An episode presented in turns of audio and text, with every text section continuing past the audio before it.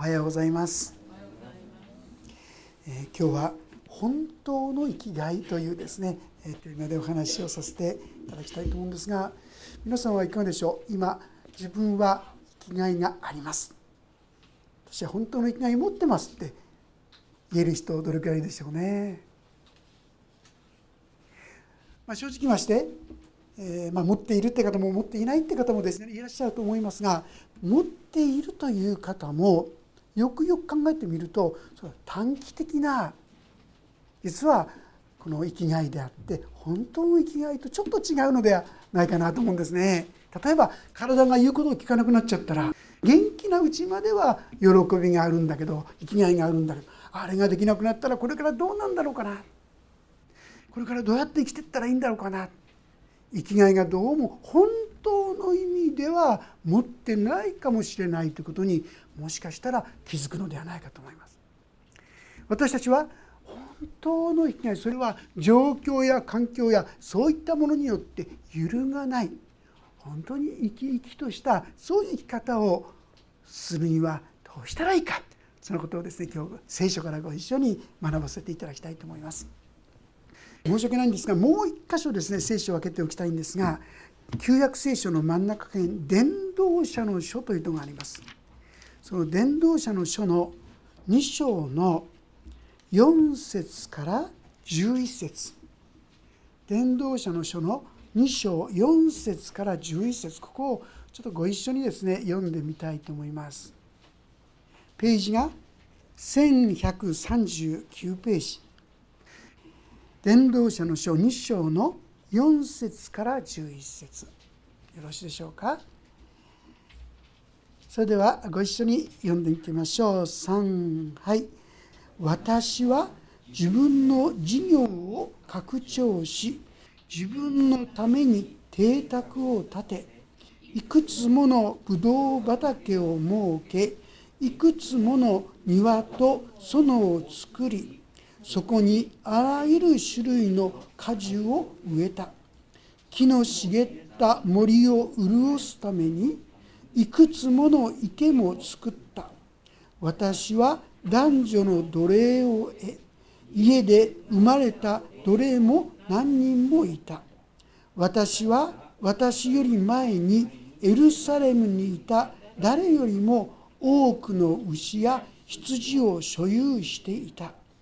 私はまた自分のために銀や金、それに王たちの宝や諸州の宝も集めた。男女の歌い手を得、人の子らの快楽である多くの定めを手に入れた。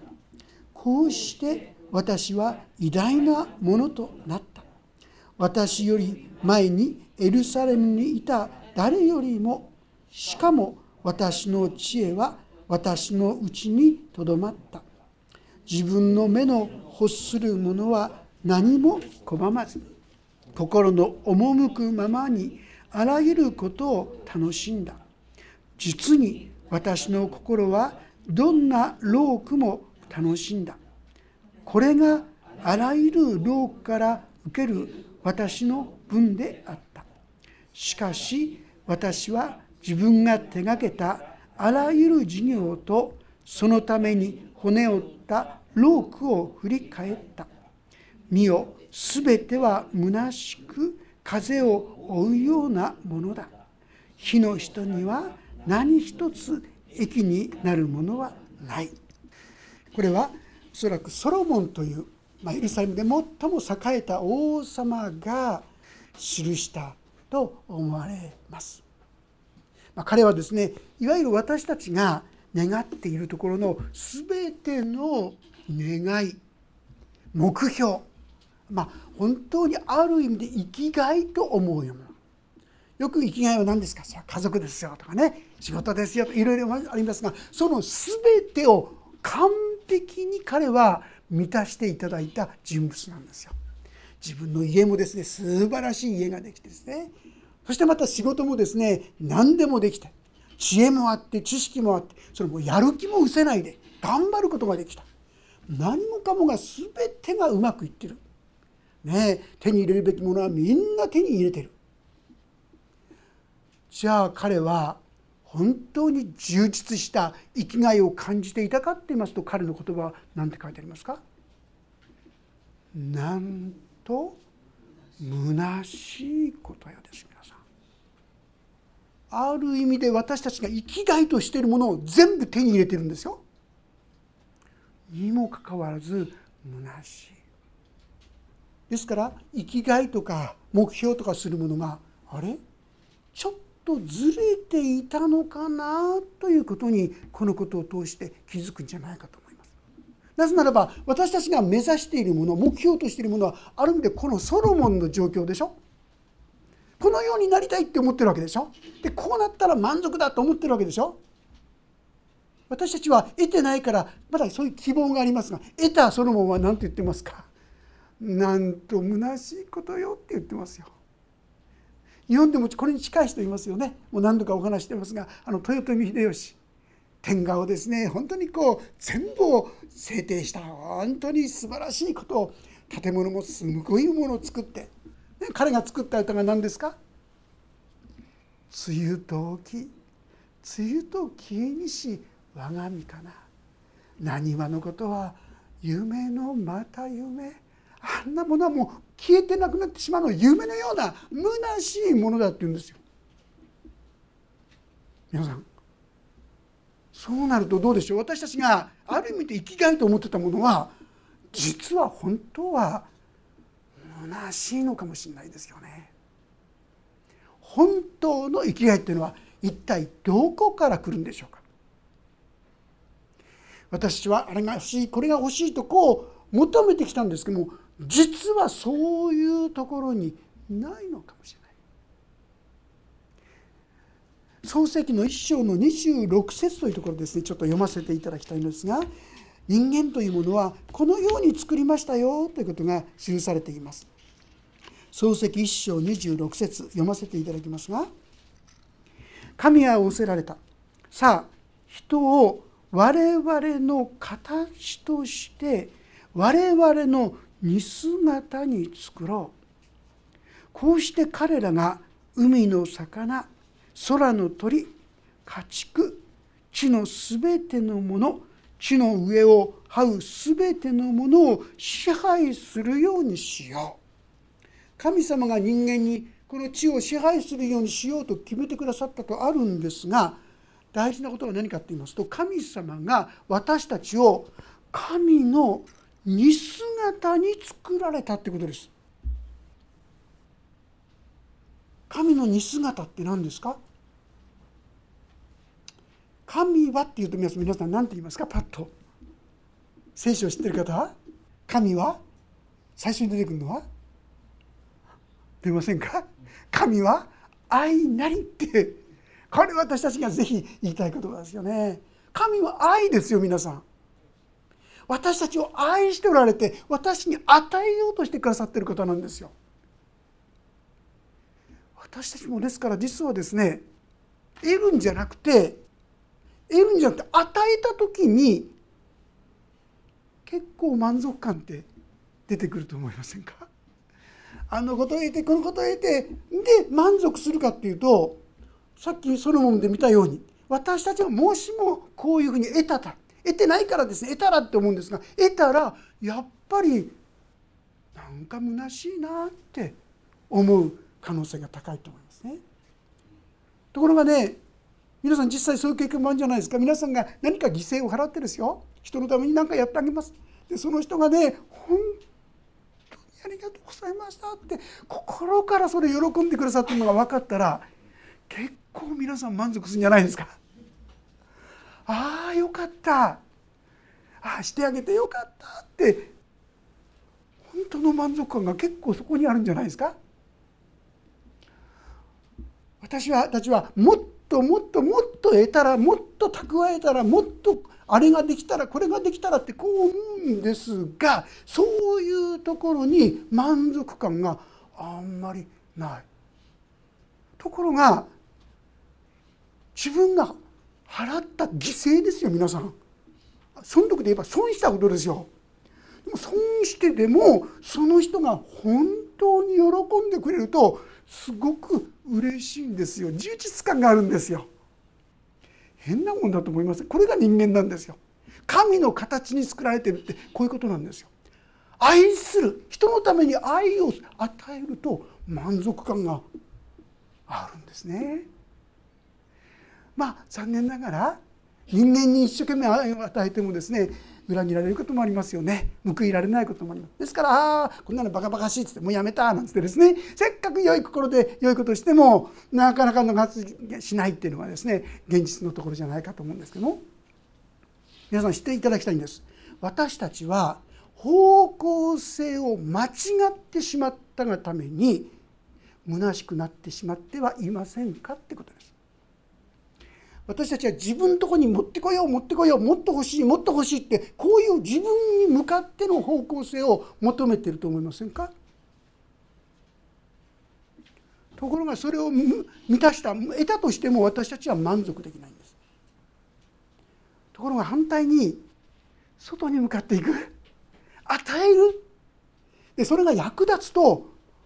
私たちは満たされていくんですよ。神様はそういう存在として私たちを作ってくださった。愛に生きることができる、これが原則的な生き方です。ですから私たちが愛の技に勤しむことができるときには満足できるんですよ。状況が何であれ、自分の体が弱ってきたとしてもなお与えていく、愛する、こういう方向性の中に実は豊かさがあるんです。箴言の11章の25節、箴言というのは真ん中辺ですね。先ほど伝道者の一つ手前がこの箴言なんです。その箴言の11章の24節25節、ご一緒に読んでみたいと思います。箴言の11章2425、ページが1107ページ、よろしいでしょうか。それではご一緒に読んでみましょう。24節25節3、はい。気前よく施してなお富む人があり、正当な支払いを惜しんでかえって乏しくなるものがある。おおらかな人は豊かにされ、他人を潤す人は自分も潤される。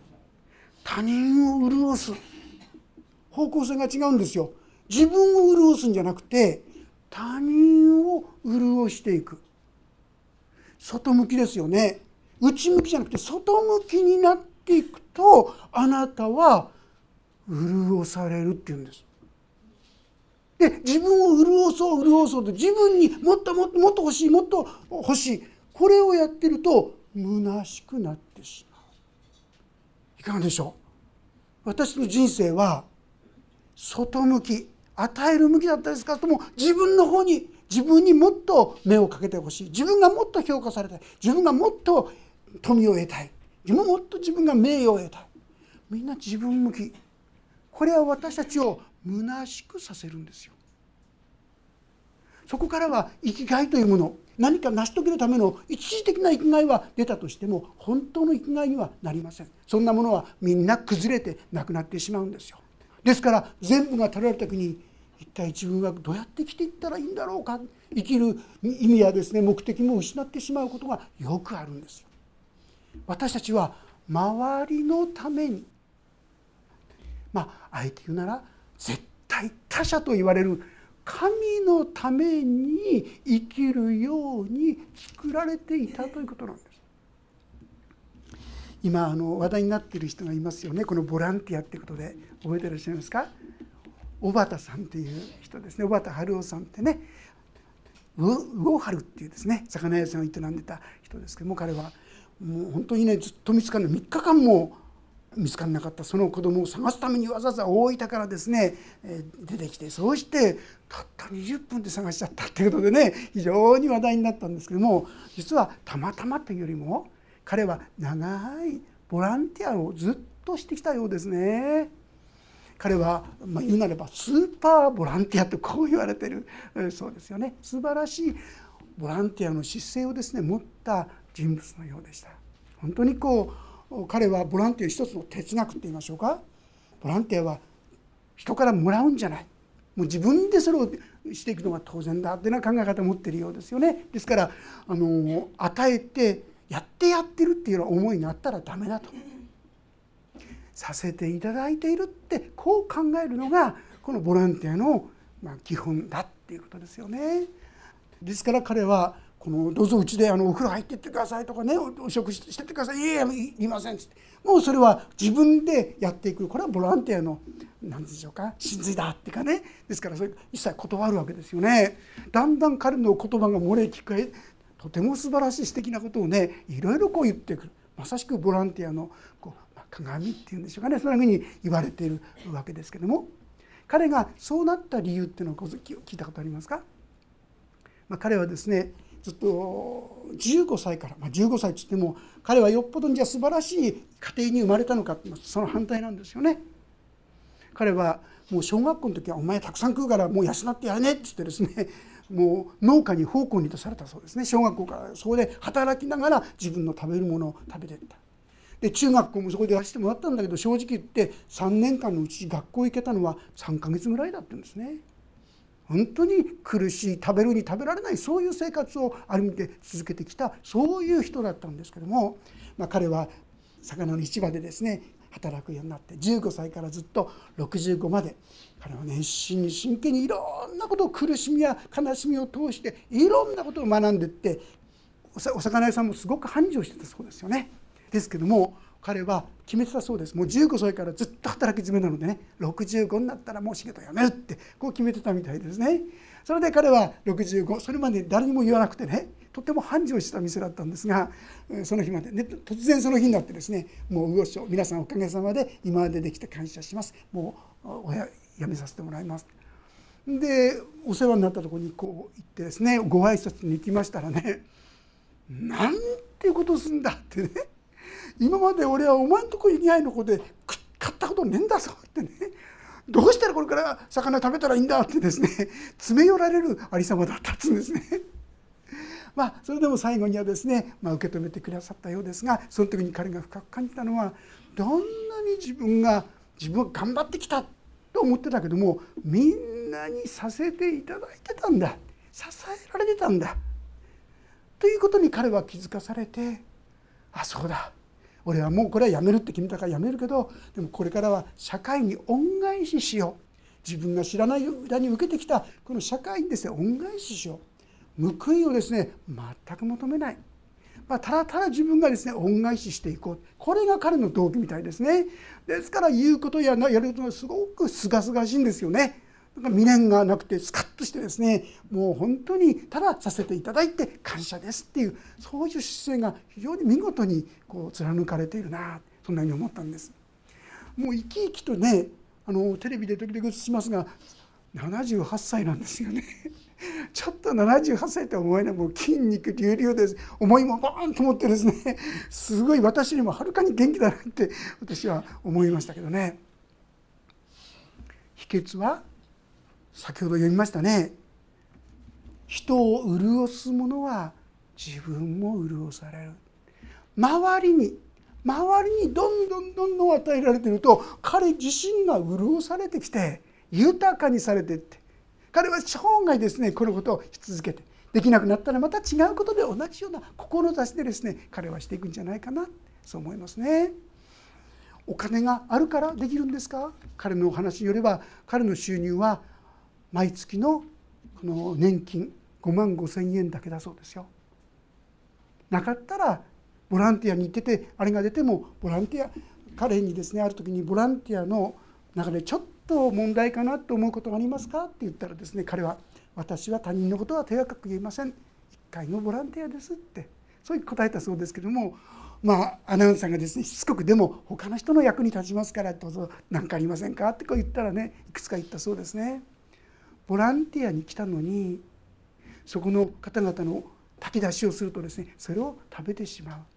あるいは泊まるところをその人が取ってしまう、それはボランティアの精神に反するんじゃないかなと私は思うんですってね。自分でそれを一切させていただいてるっていう姿勢がなかったらボランティアじゃなくなっちゃうんじゃないでしょうか、なんてですねことを言ってました。彼はお金がなくなったら朝だけ食べてご飯だけ食べてあとは食べない、それだけのことですって言ってましたね。確かに5万5,000円で生活できなくなる時もあるでしょう。私たちはその中に生き生きとした彼の姿を見るんですが、これは何かと言いますと、神様が最初から私たちに与えてくださった生き方、方向性なんですよ。私たちは自分にという方向性にいろんな今までの生活をしてきたと思うんです。この方向性が間違っていなかったか。与えていく、隣人に、いや神に、正直言いまして人間は正しく評価してくれないことが多々ありますよ。でもね、神様にしてるんだったら問題ないでしょ。その人が受け止めてくれなかったこともちゃんと神様は分かってくださってますよ。ですから人が評価してくれなくても認めてくれなくても関係ない。もう続けてその良き技をすることができるでしょう。私たちは実は神のために、先ほどに食べるにも飲むにも何をするにも神のためにしなさいね。なんか窮屈だな、食べるものまで神様のためってこんなに思うかもしれませんが、そうじゃない。本当に神様のために、神様に喜んでいただくために元気になる必要があります。食べる必要がありますよ。でも自分の力になるためじゃない、神様に仕えるため、方向性がこっちに定まると、私たちは喜んでそのことを何でも意味を持ってすることができるようになるんですよ。自分だったらもう満腹だからいいなとかね。でも神様のためだったらこのようにあのようにと知恵や導きが与えられていくでしょう。例えば正直まして人にだったらね、もうこの人なんかには絶対やりたくないなんてですね、そういう人だっているかもしれないですよ。でもご主人のためじゃなくて神様のためと思うならば、奥さんもですね、いろいろちょっとイライラしたことがあっても、神様が喜んでくださるならと言ってできるかもしれない。この人のためにできないと言っても神様が知ってくださるんだからといって人に仕えることができる。私たちは全てのことですよ。お仕事もそうです。お金を得るため、もちろんそれもあります。でもお金はそのためだけじゃない。神様のためにそのお仕事をする、家事をするのもそうです。人に何かお手伝いするのもそうです。自分のためじゃなくて神様が褒めたたえられるためにこのことをあのことをさせていただこう、これが正しい姿勢なんですよ。してみるとどうでしょう。私たちの方向性は随分ずれてたと思いませんか。何でもかんでも自分だから、何をやってもやっぱり虚しいな、寂しいな、悲しいな、そんな思いがつきまとうわけです。だから神様は全てを神の栄光のためにしなさいと言うんですが、正直言いましてそれが私たちはできなくなっているという現実も知る必要がありますよね。アダムとエバ以来罪に売られてそれができなくなってしまっている。罪の奴隷という言葉がありますが、間違った方向性にしか生きられなくなってしまっているんです。何でもかんでも気がつくとただ自分のためにやってたんだな、だからそこには虚しさがつきまとっちゃうわけです。でもこんな私たち、これはですね、ある意味で機械で言えば故障してるからなんですよ。神様は私たちをもっときちんと動くものとして作ってくださったんです。だけどもアダムとエバ以来故障が入っちゃったんですよ。まずいものが入ってしまって、もはや人のために生きるんじゃなくて自分のためにしか生きられなくなっちゃったんですよ。気がつくと自然に自分って自己中心になってるでしょ。これが今の私たち、これ言い換えれば故障中なんです。で、この故障を直すためにイエス様が来てくださったってことです。私が正しい方向性、他の人のために、あるいは神のために生きることができるようになるためにイエス様がこの世に来てくださって、私たちをその間違った方向性に連れてってしまう罪というもの、肉というものを十字架にかけて、そこから私たちを解放しようとしてくださっている。ですから私たちがこの方と共に歩むときに、実に本当の方向性が出てきて、それは人を潤すものとなり、それはまた自分自身も潤されるという生き方に変わっていくことができるわけです。さあ、じゃあそのためにはどうしたらいいんでしょうか。いつも開けますが、ヨハネの手紙の第一章の9節、ここをご一緒に読んでみたいと思います。ヨハネの手紙の第一章の9節の言葉、ページが新約聖書478ページ、ヨハネの手紙の第一章9節です。それではお読みしましょう。もし私たちが自分の罪を告白するなら、神は真実で正しい方ですから、その罪を許し、私たちをすべての不義から清めてくださいます。もし私たちが自分の罪、故障しちゃってんだなって、自分の中の故障を認め告白するならです。私は故障。本当に神の周りのために生きたくてもできないんです。自分のことしか考えられない存在なんです。こういう故障を取り除くためにイエス様は来てくださったんです。変えてくださるために来てくださったんです。そのために私に必要なのは、この方を救い主としてお迎えすることです。癒し主としてお迎えすることです。ヨハネの黙示録3章の20節というところに、見よ、私は戸の外に立って叩く。誰でも私の声を聞いて戸を開けるなら、その人は私と共に食事をする。私もその人の中に入って共に食事をすると記しています。私には故障があります。私は神様に従っていきたくもできなくなってしまっているんです。この故障を救ってください。変えてください。主に祈る。心に王座にイエス様をお迎えするんです。そうすると、残念ながら一気にじゃないんです。一気にじゃないんですけども、だんだん神様の恵みによって変えられていくことができるということなんですね。でも何度も言いますが、すぐにじゃないです。急じゃないです。私の例を言うならば、正直まして私は進学校に行きましたよね。でも進学校に行く段階の中で、自分の心に正直に問いかけてみました。私は神様を愛してるだろうかって。全然ないんですよ。全然なかったことに気づいたんですよ。私を神様を愛する愛が、その段階でもうイエス様はある程度分かってるはずですよね。献身もするって言うんですからね。でも神様を本当には愛してなかっ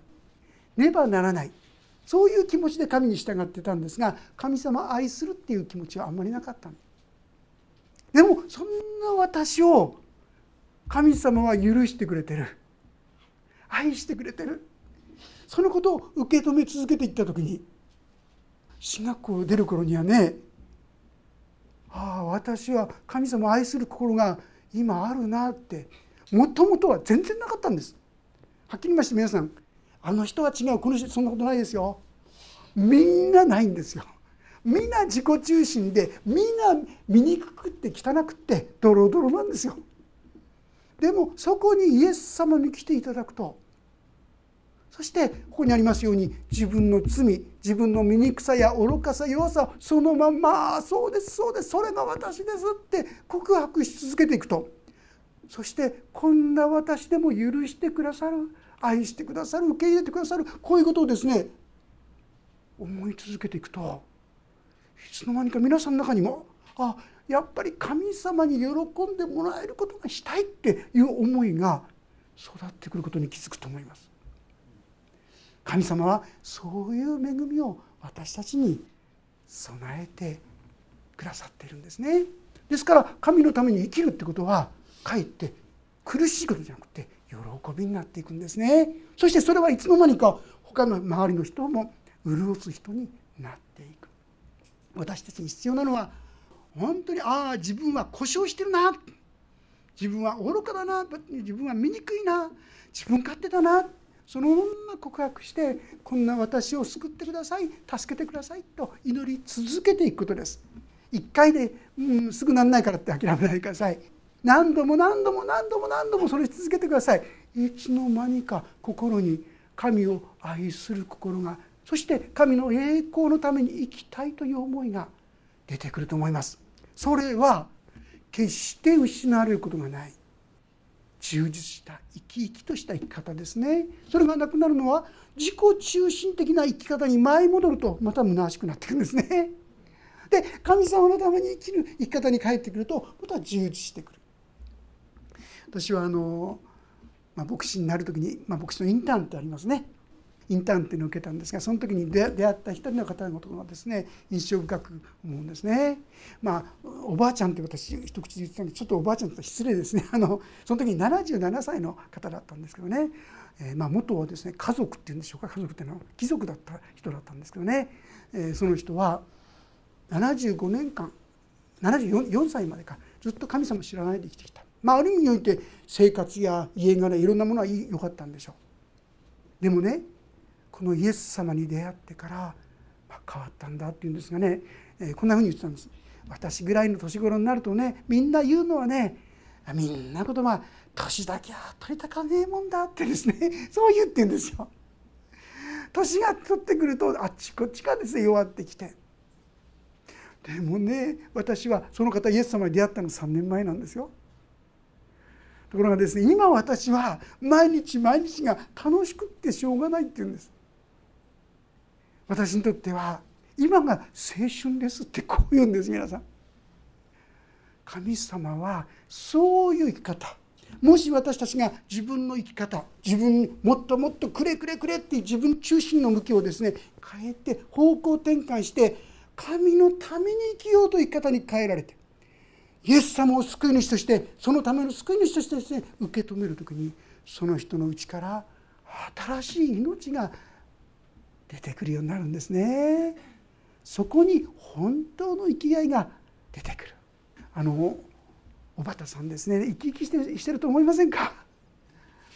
同じことに人のためにっていうですねその方向性が合ってますからあんなに生き生きしてるんだと思います。泣いてしまうのは私が自己中心自分ばっかりの方に向いちゃうときに私は泣いてきちゃうんですね。神に向かって人に向かって愛の生き方に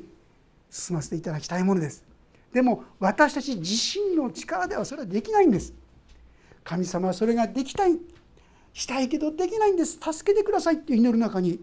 ちょっとずつかもしれませんけども私たちのうちにもその心が芽生えてくる。この心に生き始めるときに私たちのうちには本当の充実感が本当の生きがいがだんだん増し加わっていくと思いますね。あなたの生きがいは確かなものでしょうか。一時的なものになってしまっているでしょうか。いつでもどこでも変わらない生きがい、本当の生きがい、それは神の栄光のために自分を用いていただこう、あの人のためにこの人のために私の生涯を用いてくださいと言ってお捧げしていく、こんな生涯にですね共に見て導かれていきたいものです。ともするとですねそんな道はバカにされちゃうんじゃないですか。安心してください。神様が共にいてくださるんです。そしてそこに見事な本当の祝福を注いでくださる。この恵みの道に共に導かれていけたらと思います。お祈りをいたします。天の神様、私たちは本来は神のために生きるべきそういう存在でした。神の形に神をも人をも愛するものとして作られていましたのに、間違ってしまって故障した状態になってしまいました。いつの間にか自分中心の自分にそこにばかり向くものになってしまいました。でもこんな私のためにイエス様が十字架にかかってくださり、その私たちの罪を許し清めてくださるだけではなくて、そこから私たちを解放して新しい方ができるようにしてくださっていることをありがとうございます。もしまだこのイエス様をお迎えしていない方がいるなら、まずこのイエス様を救い主助け主として信じ受け入れることができるように助けてあげてください。そしてこの方の力によって私たちもまた神様のため人のために生きることができるそういうものにしてくださるようにお願いをいたします。どうか日々自分の愚かさや過ちを正直に告白していくことができるように、そしていつの間にか私のうちにも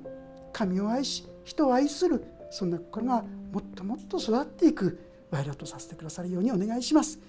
この祝福恵みがどうかお一人一人のうちに豊かに豊かに与えられた、成長していくことができるように祝福を与えてください。主イエスキリストの皆によって祈ります。アーメン。もうしばらくそれぞれに今この神様に私を助けてくださいと応答の祈りをお捧げいただければと思います。